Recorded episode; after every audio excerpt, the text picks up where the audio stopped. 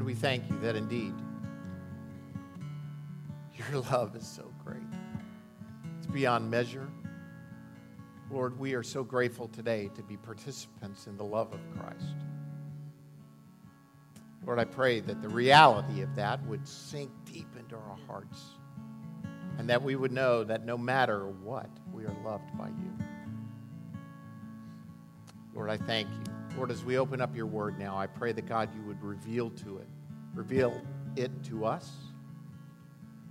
Thank you, Lord. In Jesus' name, amen. Amen. Children, sixth grade and below, you're welcome to go with Miss Kathy and your teachers to your place of study. If you're new here and would like for your child to go, hopefully they've already been introduced and know directions, but if not, just follow the crowds and or you can go with them and help sign them in and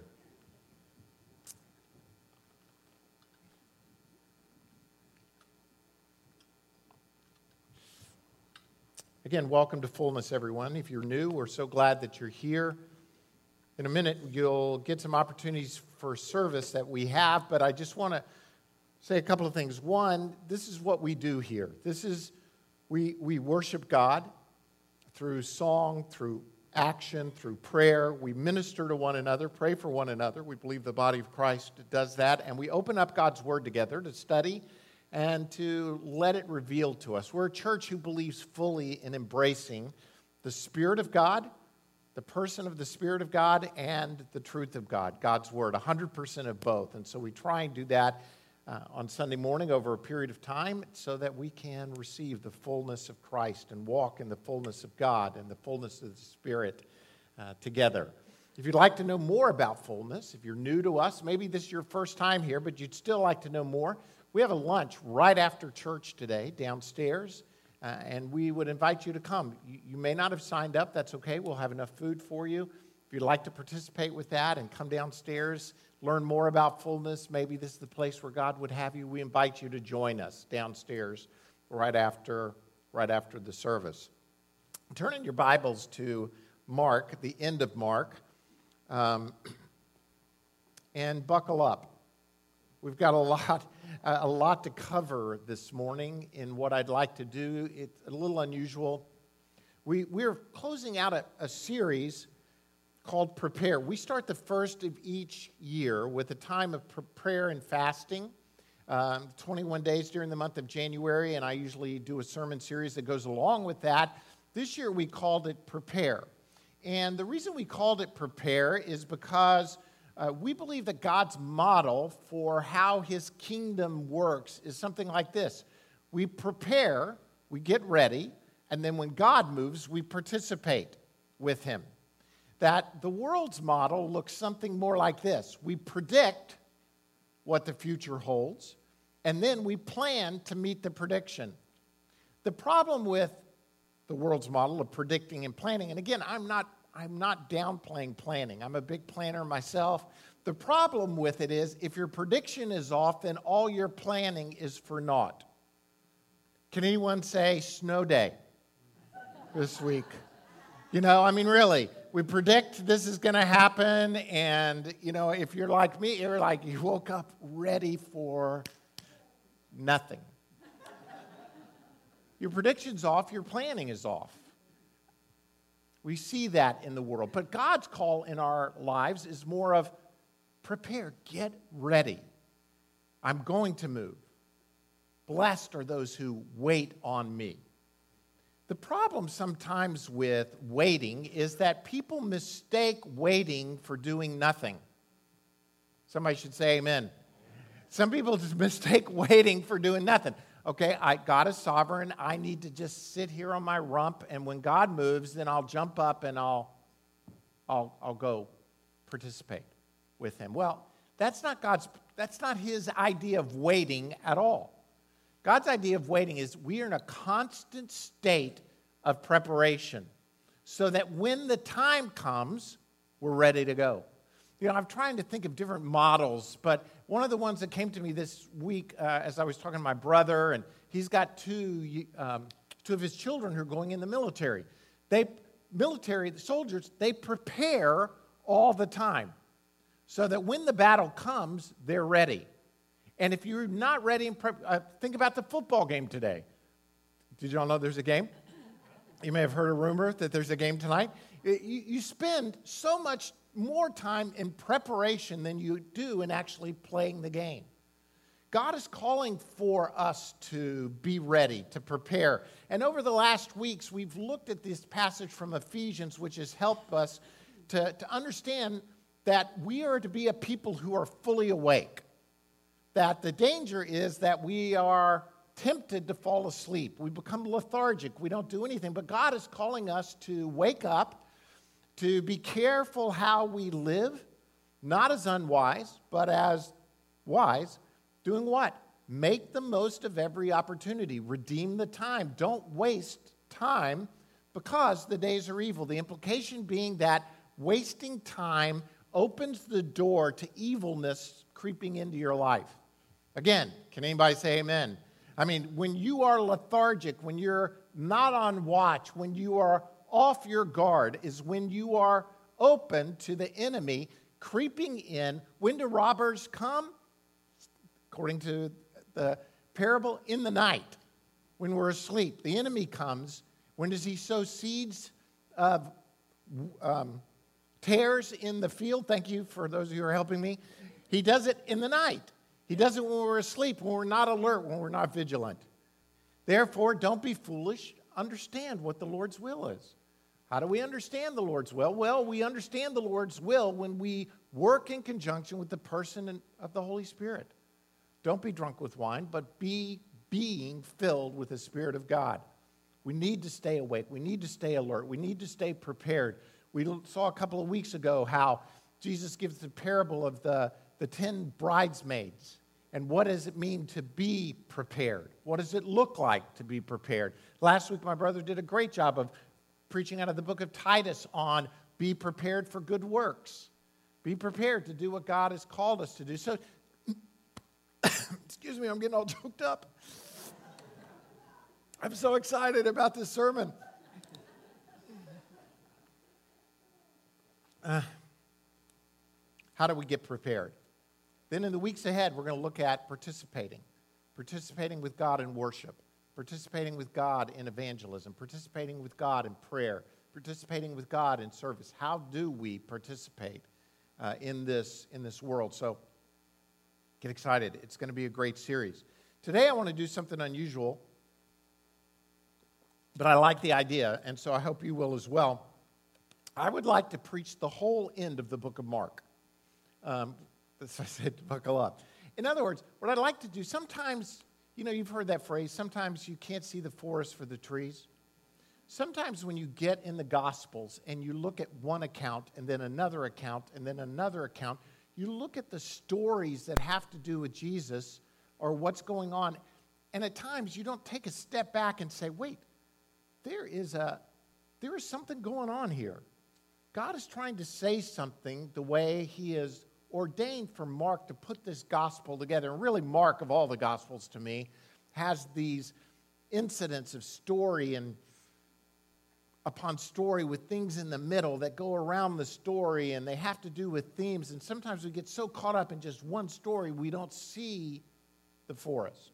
So, what I want to do is, I want to back up from Mark 13 to the end of Mark and just run it through for you to, to look at what I believe Mark is trying to communicate to those of us who are reading. And remember, Mark's gospel is probably given to him by Peter. That's what tradition holds that Peter is the one let, letting Mark uh, know the story and uh, has been dictating to him this gospel. And so the failures of Peter in this are Peter's own words about his hearing Jesus but not really hearing him.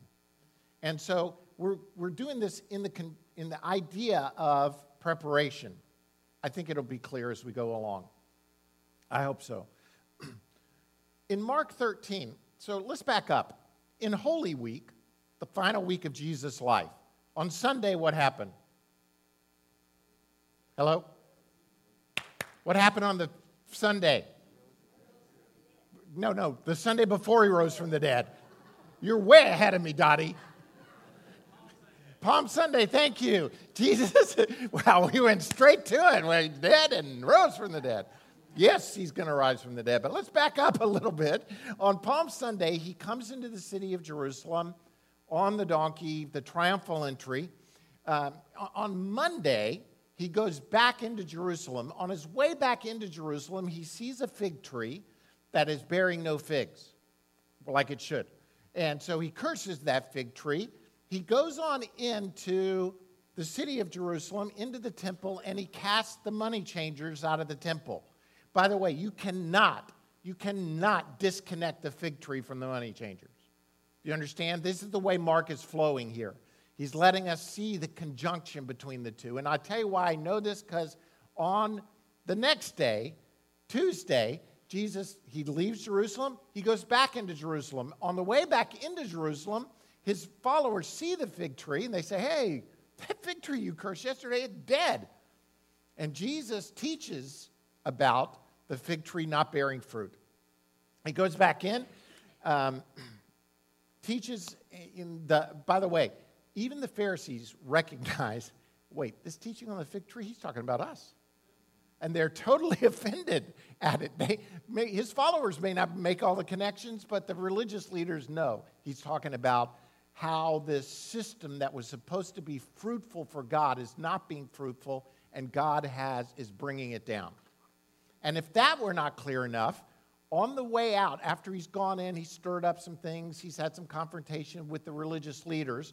On the way out, his disciples say, Isn't this building magnificent? Look at these stones. These are unbelievable. And if you think about it at the time, it was unbelievable.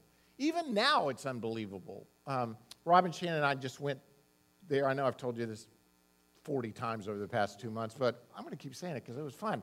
Um, but the stones in the wall are so big, we don't even understand how they got placed there even now. There are all sorts of theories about how they got moved, but for that time, you're looking at these stones thinking, it's incredible. And that's what the Jesus followers are saying. Look at these stones. Look at this building. Isn't this unbelievable? And Jesus says to his followers, hey, not one of these stones is going to, see these walls? Not one of them is going to be left. Not one stone is going to be on top of another. Now, again, I hope you understand, it doesn't take great insight to see these connections of the fig tree and the money changers and the temple and the calling down of a religious system that is not fruitful. Jesus, they leave they leave and they go out to the Mount of Olives and they look back at the city of Jerusalem. And so I took this picture when I was with Robin Shannon. We're looking back. We're on the Mount of Olives. We're looking back at the city of Jerusalem. And where the gold dome is, that's the Dome of the Rock. It's a Muslim structure now, but that's where the temple stood.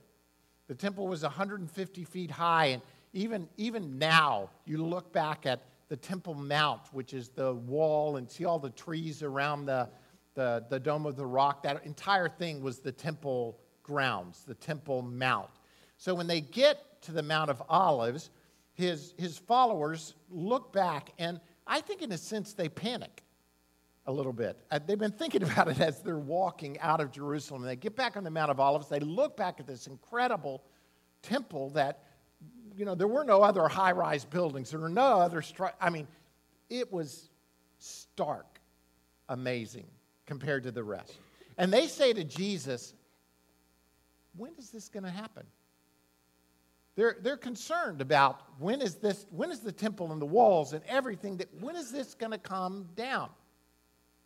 Jesus then enters into a discussion with, with them, which is called and it's, it's recorded in Mark 13, and it's called the Olivet Discourse because he was on the Mount of Olives, right? He's in this discourse, this teaching that he gives them is very uh, controversial in this sense. He is talking about the temple being destroyed, but at the same time, he mixes in a discussion about the end of time, about his own return about when he's coming back. And it's clear if you read Mark 13, and I've taught on Mark 13, I'm not going to go through it again today, but it's clear on Mark 13, or in it, that there's part of it that has to do with the destruction of the temple in Jerusalem, which, by the way, happens in 70 AD, and it happens just like Jesus says it's going to happen, and the end of time when he returns. There, there are clearly indications, I believe, in Mark 13 that he's talking about these two separate events. The problem is there are ones in between that you don't know is this about the temple or is this about the end of time? Is this about when he returns or is this about when the temple is destroyed? And by the way, I think that's part of the nature of prophetic literature sometimes. It can have multiple meanings. It can have multiple, if you go back to Daniel and apocryphal literature, there's clearly some things that have to do with Nebuchadnezzar and Babylon, but there are also clearly some things that have to do with the end of time. So it could mean that and this at the same time, and we at times are not clear. Have I totally confused the situation? So that's part of the nature of prophetic literature, and that's what happens. Because there are still some people who say all of Mark 13 happened at the destruction of the temple. They have a theological name, we're not going to go into it. But then there are others who say, no, really, he's not talking about the temple at all. He's talking about his return. I think they're both blowing air. I think it's clear that they bo- he, there's the both and going on at the same time the destruction of the temple and his return. Here's the point, though. When he starts this discussion, the Olivet Discourse, the end of time, the destruction of the temple, he says this Jesus said to them, Watch out that no one does what? Deceives you. Watch out, be alert, be vigilant, be prepared, so that no one deceives you. He then goes through the whole Olivet discourse, and at the end of it, he says, Therefore, keep watch, because you do not know when the owner of the house will come back, whether in the evening or at midnight, or when the rooster crows or at dawn. If he comes suddenly, do not let him find you sleeping. What I say to you, I say to everyone watch. Watch. So he's saying to them in the middle of this discourse, now remember, this is Tuesday. He's going to die on Friday, be resurrected, Dottie, when? Sunday. Sunday. Dottie's gone on to other things. He's going to be raised on Sunday. He's going to resurrect us. So this is just on Tuesday of Holy Week. He's saying to them, watch, be alert, be prepared. How long before they're no longer watching, alert, and prepared? Hours. They don't make it through the day. They definitely don't make it through Thursday or Friday or Saturday, really, or even Sunday, Resurrection Day, when they kind of wake back up. The rest of Mark, he basically shows their failure to stay alert. All the accounts from here on out, or these guys, and this is Peter, I think, giving this to Mark, saying, We couldn't even stay alert for a day, much less two days, much less three days. Here, here, let me just run through the accounts. The next thing you know, it's that night, and it's in the home of a man named Simon the leper. Now, obviously, Simon doesn't still have leprosy, or they wouldn't be in his home. Uh, but he either was someone who was healed. Some people, uh, some people think Simon the leper was the brother of Lazarus. Uh, a lot of speculation. Some people say he was a pot. We don't know who he was. But he's in his home, and the disciples are there, and a woman comes in who's unidentified in Mark with an expensive jar of perfume, and she breaks the expensive jar and anoints Jesus' head, to which his followers are offended. We could have sold this. Pragmatists that they are, we could have fed the poor. I, I, you know, I've got some issues with this in that I doubt they really cared about the poor. They're just, I, I, I think they've lost the view. And Jesus said, listen, this is my, what she's doing is an act of worship. She is preparing my body for burial. She is alert. She's hearing from the Spirit. she's awake. And as a matter of fact, what she's done, when, whenever people talk about faith in this instance, they're going to talk about her, not you.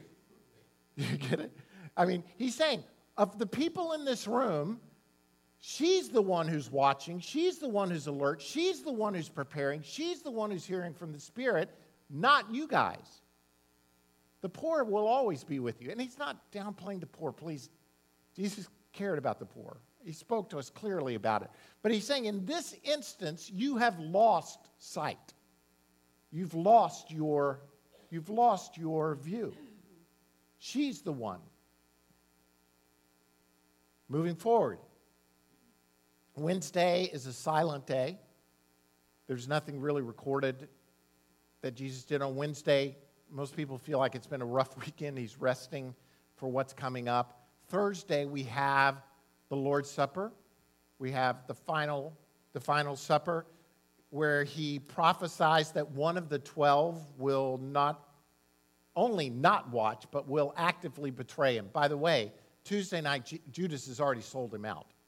And now Thursday night, he's having this dinner with his followers, and they're very concerned because they, they're not even sure they're not the one. You know what I mean? They're, they're so weak in some senses. They're like, well, you know, it could be me. Who's it going to be? I hope he doesn't say me. Jesus leaves there and he goes into the Garden of Gethsemane to pray, which you, you know about. And you know what Jesus is doing? He's preparing. He's getting ready for what's coming up. He's getting ready for the crucifixion, for his trial, crucifixion, his death, everything that he's getting ready to do. He's praying about that. He says to his followers, Stay here and what? Keep watch. He's, he's coming back to this watch theme. Stay here and keep watch. Now, again, we were just in the Garden of Gethsemane, weren't we, guys? And this is what it looks like now the garden. And by the way, there are trees in the Garden of Gethsemane that are 3,000 years old which means they were there when Jesus and the disciples were there. And according to tradition, this is the rock that he knelt at and prayed. We, we have no idea if that's true, but it looks like a good kneeling rock to me, for all I know. And by the way, as in everything in Israel right now, there is a church built right there. Um, so it's, it's everywhere. Uh, except the garden is pretty well, pretty uh, still a garden. So he says to his followers, Stay here and keep watch. He goes away and prays. He comes back. What happened? You know, they're asleep. They can't even stay, keep focused for an hour. He says, Simon, are you asleep? Now, again, I think this is incredible because if, again, Peter is the one dictating this to Mark, he's allowing his own name to be the one called out in his failure. He says, Simon, are you asleep? Couldn't you keep watch for one hour? Watch and pray so that you will not fall into temptation. The spirit is willing, but the flesh is weak. Jesus has already told Peter that he's going to deny him. He's already said, You're going to, when the time comes, you're going to fall away. You're going to flee. And now he's saying, Keep watch. He's not only trying to get himself prepared, I think he's trying to get Peter, James, John, and the followers prepared, but they don't know. They can't keep watch. They can't, they're just exhausted. They can't keep moving forward, so they fall asleep. As you know, after Jesus prays in the garden, he is then arrested. He goes the next day to the trial before the Sanhedrin. Uh, he is crucified. He is, he is killed. Of his followers, none of them. Maybe John comes to the crucifixion, we know because Jesus from the cross says, Behold your son, behold your mother. But really, at the trial, through it all, where are the watch guys? The watch guys have quit watching and have fled in a matter of days. The Olivet Discourse to me is really sobering. You know, because we say, you know, if I could have just been with Jesus, if I could have just seen the miracles of Jesus, if I could have just been there, I would be so much stronger. I, my faith would be so built up. I could stand for. No, you can't. You can't. Even his own guys who've been with him for years and seen it all, when, the, when it comes push time, when things get really hard, you may be saying, well, why is that the case? I, I think it's the case because, in and of ourselves, our own strength, we do not have the ability to keep watch. And you may be saying, wait a minute, Pastor. How is this going to work then? Praise God, He doesn't leave us there. Praise God, He doesn't just abandon us to our own hopelessness and an inability to keep watch. And that's where the rest of Mark comes in. Because on Sunday, Dottie, what happens? Yeah, he rose from the dead. Thank you, Dottie. Now's the time. he rose from the dead. Jesus rises from the dead. The greatest demonstration of the power of God is when Jesus rose from the dead. We have that same power at work in our lives. And then these women come to the uh, tomb and are looking for Jesus, and they see a man in white in the tomb sitting to the right, and the man says, It's an angel, obviously, says, Don't be alarmed.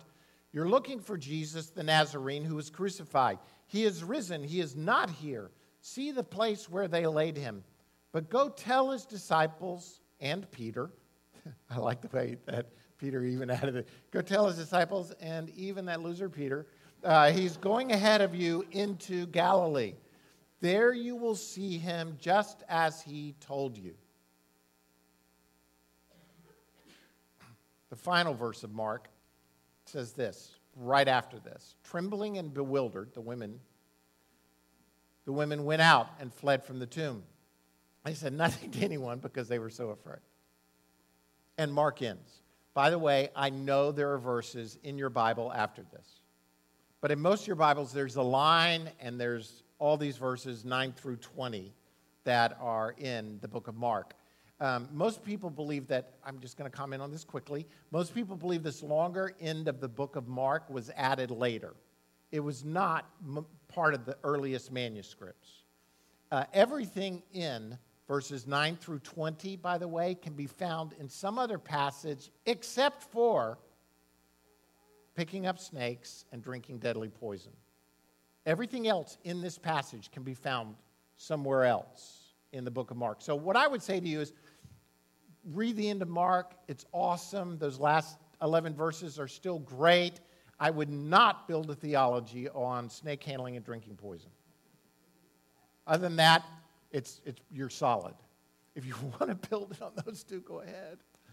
And tell Jesus I said hi when you get there. so, um, I'm sorry, I'm being cynical today. It, it is obvious to most people that verse 8 wasn't where Mark was intended to end, I think. But that there was probably something else there. We just don't know what it was. And so, in uh, later manuscripts in the next 200 years, added the 11 verses, which can be found in other places. If you study the scripture very long, you learn that all of Mark is contained in the Gospels of Luke and Matthew. Uh, and so Mark is most likely written first and became a source material for both Luke and Matthew. Even though Matthew was there, he uses it. And it's interesting that, that the end of Matthew says this. Let me go back. Look at verses, uh, don't be uh, alarmed. You're looking for Jesus. He is risen, it's not here. See the place where they laid him, but go tell his disciples and Peter, he is going ahead of you into Galilee. There you're going to find him. And then Matthew, I think, picks it up. Then the 12, the 11 disciples, went to Galilee, to the mountain where Jesus had told them to go. When they saw him, they worshiped him, but some doubted. They're still doubting, some of them. The watch guys are still doubting. Then Jesus came to them and said, and we're going to look at the Great Commission in a minute All authority has been given to me Therefore, go and make disciples of all nations, baptizing them in the name of the Father and of the Son and the Holy Spirit, and teaching them to obey everything I've commanded you. And surely I am with you always to the very end of the age. I, I don't think it's a huge stretch to, to say that what happens here at the end of Matthew could have been placed at the end of Mark. I, I really don't have any idea.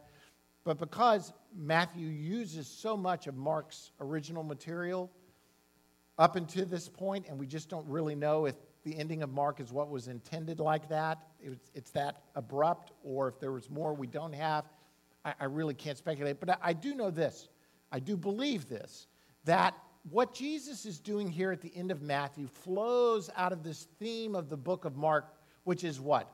Keep watch, stay alert. I, I'm, you couldn't stay alert here, but I've given you more. Stay alert, keep watch. How do we stay alert? How do we prepare? How do we keep watch? And I think that what Jesus is giving us in the Great Commission are the guidelines to how do we stay prepared. Are you with me? I know I've taken a long time to get to this point. But here's my point we are to be on watch, we are to be prepared. Preparing is not falling asleep. Preparing is not doing nothing. As a matter of fact, being prepared is the opposite of those things. Being prepared is doing what Jesus told us to do. And as we do and wait on the Lord in the sense of, I'm not going to do this out of my own strength, I'm going to do it out of the power of the Spirit who indwells me, we participate with God.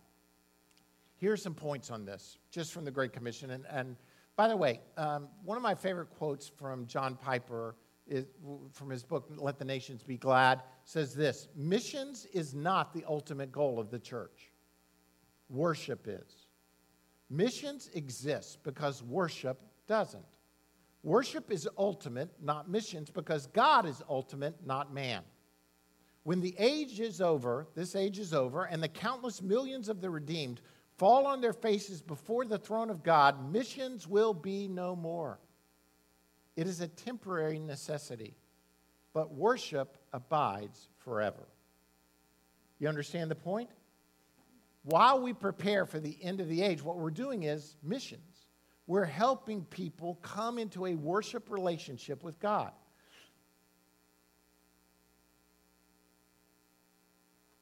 I'm going to move through these points. Let me just, I know I've spent a lot of time setting it up, but this is what's so critical, I believe, is that preparation involves us doing what God has told us to do. Just, and what is that? Here it is. First point is give what you've been given.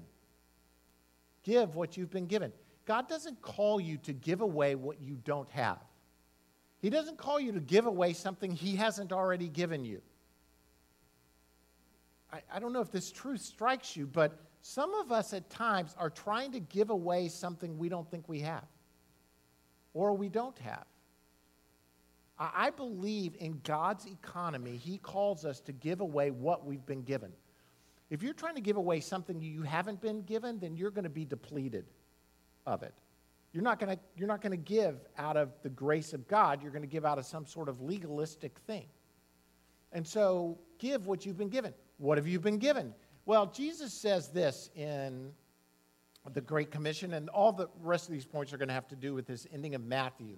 And again, I, I, I went a long way around saying that I think the end of Matthew is connected in some form, at least in truth, to the end of Mark. He says, All authority in heaven and on earth has been given to me. Jesus is saying, Look, I've, I've received all authority. And then he's going to command them. And the implication here to me is clear. I've been, giving been given authority, and I'm giving it to you. I'm giving it to you. I'm giving you this authority to go in my name. Now, I'll talk about this power dynamic in just a minute the authority that we've been given by the power of the Spirit that indwells us. I'll talk about that more in just a minute. But apart from the person of the Spirit and the power of the Spirit, which we're going to talk about more on Wednesday nights as well, think about this. Once you were not a people, but now you are the people of God. Exactly what Cindy was prophesying earlier, what um, uh, Griffith was uh, praying about. We, we, we weren't a people, but now we're a people. We've been given oneness, unity. And once we had not received mercy, but now you have received mercy. We're to give what we've been given. What have we been given? We've been given so many things. I'm just picking out one. One of the things we've been given is mercy. Jude says this, and you must show mercy to those whose faith is wavering. Rescue others by snatching them from the flames of judgment. Show mercy to still others, but do so with great caution, hating the sins that contaminate their lives. I, could get stuck here and, and be here all the rest of the day in Jude, this passage. But what is he basically saying? Look, we're snatching people out of the fire. Give me one more, one more, one more out of the fire. Why? Because it's the mercy of God that leads people to repentance. Show mercy. And while you do, by the way, don't let the sins that go on with them contaminate you. Here's the problem we're so stinking sin focused that we, we don't show mercy. We condemn sin in the church. Doesn't it sound like that? Doesn't, don't people more often hear from us, God hates homosexuals? God hates this person group. God hates that person group. And what are we doing? We're not showing mercy. We're showing condemnation. I'm not saying God doesn't hate sin. It's clear God hates sin. But what God loves more are people. So much so that he gave his only son that he could die for us. That's how much God loves us. And he's calling for us to give what we've been given. What have you been given? Judgment? Praise God, no. So don't give it away. Don't give judgment away in the sense of don't judge. It's not our time. It will be, but it's not yet. That's a whole different sermon. But it's not now. Now give away what you've been given the mercy of God. Piper goes on and says, Worship, therefore, is the fuel and goal of missions. In other words, he's saying it's not just the goal of missions, it's what fuels it, it's what makes it happen. You don't do missions on your own. This is where, um, look, I, am born and raised Baptist. First two verses we ever learned John 3.16, Matthew, the Great Commission. God loves you, therefore go. God loves you, therefore go. The problem with the therefore go is somebody always forgot to tell me all authority in heaven and on earth had been given to Jesus. In other words, he, he, somebody stopped short when I was little of saying, You get to go in the power of God. You get to go in his mind power. Don't just go, but go because you're a worshiping fool who's full of the Spirit. And that will fuel the mission part of your life. Preparation and going, being prepared, is understanding what we've been given. We've been given mercy. We've been given love. We've been given the power of the Holy Spirit. All right, I'm going to move faster even. We teach, but this is really good, isn't it? I think so. We teach what we've been taught. We teach what we've been taught. Jesus goes on and says, Therefore, go and make disciples of all nations, baptizing them in the name of the Father and of the Son and of the Holy Spirit, and teaching them to obey everything I have commanded you. Teach what, teach what you've been taught. By the way, I think implicitly what this means is that we understand and follow the teachings of Jesus. Now, again, I think that's more revolutionary than you're all excited about. Too often, we teach things that Jesus never taught and give him credit to Jesus. You know what I mean? We say something, you know, here's what the Bible says. No, it doesn't. That's not what the Bible's saying. We need a better understanding of the Word of God. That's why we at Fullness, we're 100% of the Spirit and 100% of the Word. We want to hear the Word of God and teach the Word of God. We need to be careful about what the Word of God says. There, there's a movie uh, that came out a number of years ago called The Help. Uh, it was based on a book called The Help, and it's about Jackson, Mississippi, and this strenuous relationship between more the, the white elitist, and they're not even elitist in the sense of money, but they're elitist, and the people that work in their homes, the African American population who care for their children and take care of their homes in the early 60s. And there's this one Bible quoting, dislikeful person named Hilly, and, it, and the person who works for her. And the person who works for her, her son, is trying to go to college and she needs a loan for her son to go to college. And she comes to Hilly and asks her if she would, and it takes a lot of courage for her to even ask if she would could borrow the money for her son to go to college. And Hilly's self righteous answer is that as a Christian, she is doing her maid a favor by saying no and teaching her to work for it herself. Her answer. Look, as a Christian, I, I, could, I, I can't do it because it'd be teaching you not to work for it yourself. To the hardest working person in the house, by the way. We do this all the time with Scripture. We justify our own stuff by misunderstanding the Scripture. Here's a place to start. I'm running out of time, but can you give me some extra time a little bit this morning? I'm going to take it anyway, but thanks for your agreement. Who is the Bible about? Who's the Bible? Now, you don't have to answer out loud. I know I've been asking for you to, but who is the Bible about? Is this about man or is this about God? How you answer that question will determine how your worldview. Short answer it's about God. It's not about you. It's not about man. It's about God's interaction with man, but man is not the central character of the story. God is. Bob Sjogren, and he has this, theolo- uh, this book, uh, excuse me, seminar that I listened to a long time ago. It's called Cat and Dog Theology. Cat and Dog Theology. And it's based on this. Um, let me see if I can remember. I wrote it down, but I'm not sure this is the exact. He says, with a dog, you pet a dog, you feed a dog, you shelter a dog, you love a dog.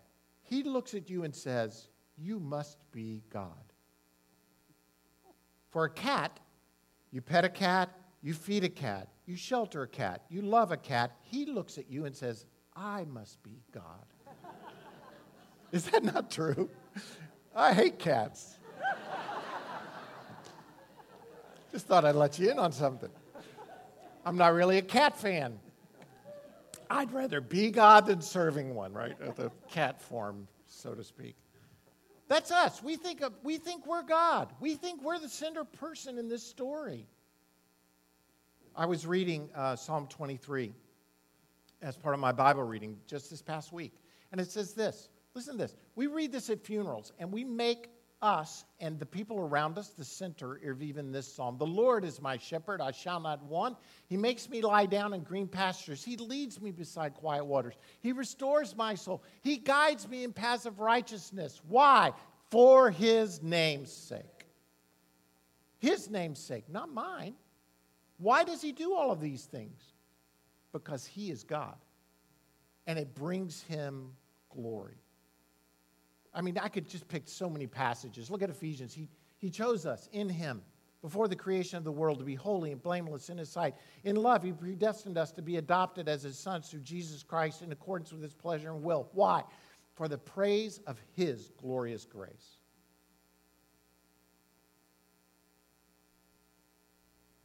Why do we do good works? In the same way, let your light shine before others so that they may see your good works and do what? Give you glory. You're a good person. No. No. Give glory to your Father who is in heaven. Here's the point we're going to give away what we've been given. What have we been given? We've been given love, mercy, the power of the Holy Spirit. What are we going to do? We're going to teach what we've been taught, but we better make sure that we understand that God is the center of the story and not us. So that we give away something that's life giving in itself. If you give away a gospel that's you centered, that is death. That is legalism. It'll lead to a pit that people can't get out of. We need to give away what we've been, we need to teach what we've been taught. So we need to be prepared in this watchful state to receive, to hear, to let God reveal to us. Final point is this we go in the power of his presence. All authority, Jesus says, in heaven and on earth has been given to me, therefore go. And then he says at the end, and surely I'm with you always, even to the end of the age. What is he saying? You're going to go in my authority. I'm with you in power. Go. Acts 1 8, kind of a sister passage to this, but you will receive power when? When? When? When the Holy Spirit comes upon you. And then you'll be my witnesses. And I added the then, but it's implicit. You will be my witnesses in Jerusalem and in Judea, Samaria, to the ends of the earth. We do what we do in the power of God that indwells us. We can't do it any other way. You know, we, we are a church that fully embraces the Spirit of God. That's who we are. Why? Because I, I am fully convicted, fully, that God didn't save us just to go to heaven, that He saved us to be lights in this generation now. And how do we do it? We do it because His presence indwells us. The person of the Holy Spirit fills us. If we do it any other way, and my story is one of I tried as stinking hard as I could to live the Christian life on my own. You can't do it. At some point, you'll reach the end of your natural rope. And sooner rather than later, I hope, so that you can be filled with, empowered with, flow with the person and work of the Spirit of God. If you want to know more about this, I want to encourage you strongly, strongly to come to Wednesday nights from here on out. Look, I know we're really busy. If I were to go up to any of you and say, "Hey, how you doing?" I'm busy. I'm really busy. I've got 20 things I'm doing. I understand we're all busy. But let me tell you this you are not so busy that you can't receive the person and work of the Holy Spirit indwelling your life. If you want to get less frantic and less busy, let the Spirit of God guide you. Just that's free. But do it by coming. I, one of the ways you can do it is by coming and learning more about how He works on Wednesday nights. We're going to just six weeks. Not only that, if, let, let, let, me take this away. Let's say you say, I can't eat, I can't come because I, I can't get dinner. We'll feed you dinner. You just got to let us know you're coming, and we'll feed you dinner. You can sign up for it. Please come. 6.30, Wednesday nights, Practicing the Power. If you want to know more about it, get the book by the same title. It's in the foyer. You can read it. We'll hitting the highlights. All of that to say, we have to do what we do by the power of the Spirit. These same, these same disciples who couldn't keep watch for just a day or two or four days, they get empowered by the presence of the Holy Spirit and they literally change the world. Acts 4:13 when they saw the courage of Peter and John and realized that they were unschooled, ordinary men, they were astonished and they took note that these men had been with Jesus. Why? Did they just suddenly get brilliant? on their own? Did they go to college? Did they study more? Did they learn more? What was the change? They got filled with the Spirit. The Spirit of wisdom and power was on them and in them to the point that the authorities, the trained, were amazed. If that doesn't get you excited, I don't know. Maybe we should go back to the start of the gospel and talk about Jesus saving you and you getting filled with the Spirit because that is so critical. I pray that out of his glorious riches, he may strengthen you with power through his Spirit in your inner being so that Christ may dwell in your hearts through faith. By the way, he goes on and says, Now to him who is able to do immeasurably more than all you can ask or imagine. The benediction I speak over us. It all has to do with this what, what am I saying in this closing? I hope you've caught a little bit of what I'm trying to communicate. God is calling us to prepare. Preparation is not the absence of action. Preparation is receiving what He wants to give us. We have received all of these things. Give away what you've been given, teach what you've been taught, and go in the power of His presence. And I'm telling you, when God moves, you'll be ready.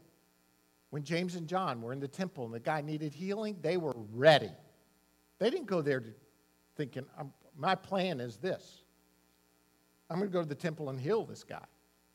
They didn't predict this was going to happen. They went prepared, and when God said, they did. How awesome would it be to live your life like that? Continually ready. And then something happens. You're sensitive to the voice of God. Give, give a cup of water in Jesus' name. Pray for someone. See someone get healed. See someone set free. See someone receive the gospel. Wouldn't that be so much more exciting than just saying, you know, I got saved and I got to go to church on Sunday mornings? That's what I got to do. You know, that's the deal. That, so that I go to heaven and I'm not in trouble all the time. Live every moment of every day empowered by the power and presence of the Spirit of God. Lord, we thank you. We give you glory. And we thank you for what you are doing and going to do on this earth. Lord, I, I thank you that in your sovereignty and your providence, you've chosen me. You've chosen us to do this. And Lord, we are so grateful. Lord, I pray that we would realize what we've been given and we'd give it away. That we would realize what, what the truth that you've imparted to us and we would share that truth with others. And Lord, I pray that we do it all in the power and presence of the Spirit of God who indwells us and fills us and directs us. In Jesus' name, amen. Scott? All right. We're going to take up an offering here in just a minute. Um, so you can go ahead and get your, your tithes and offerings ready here at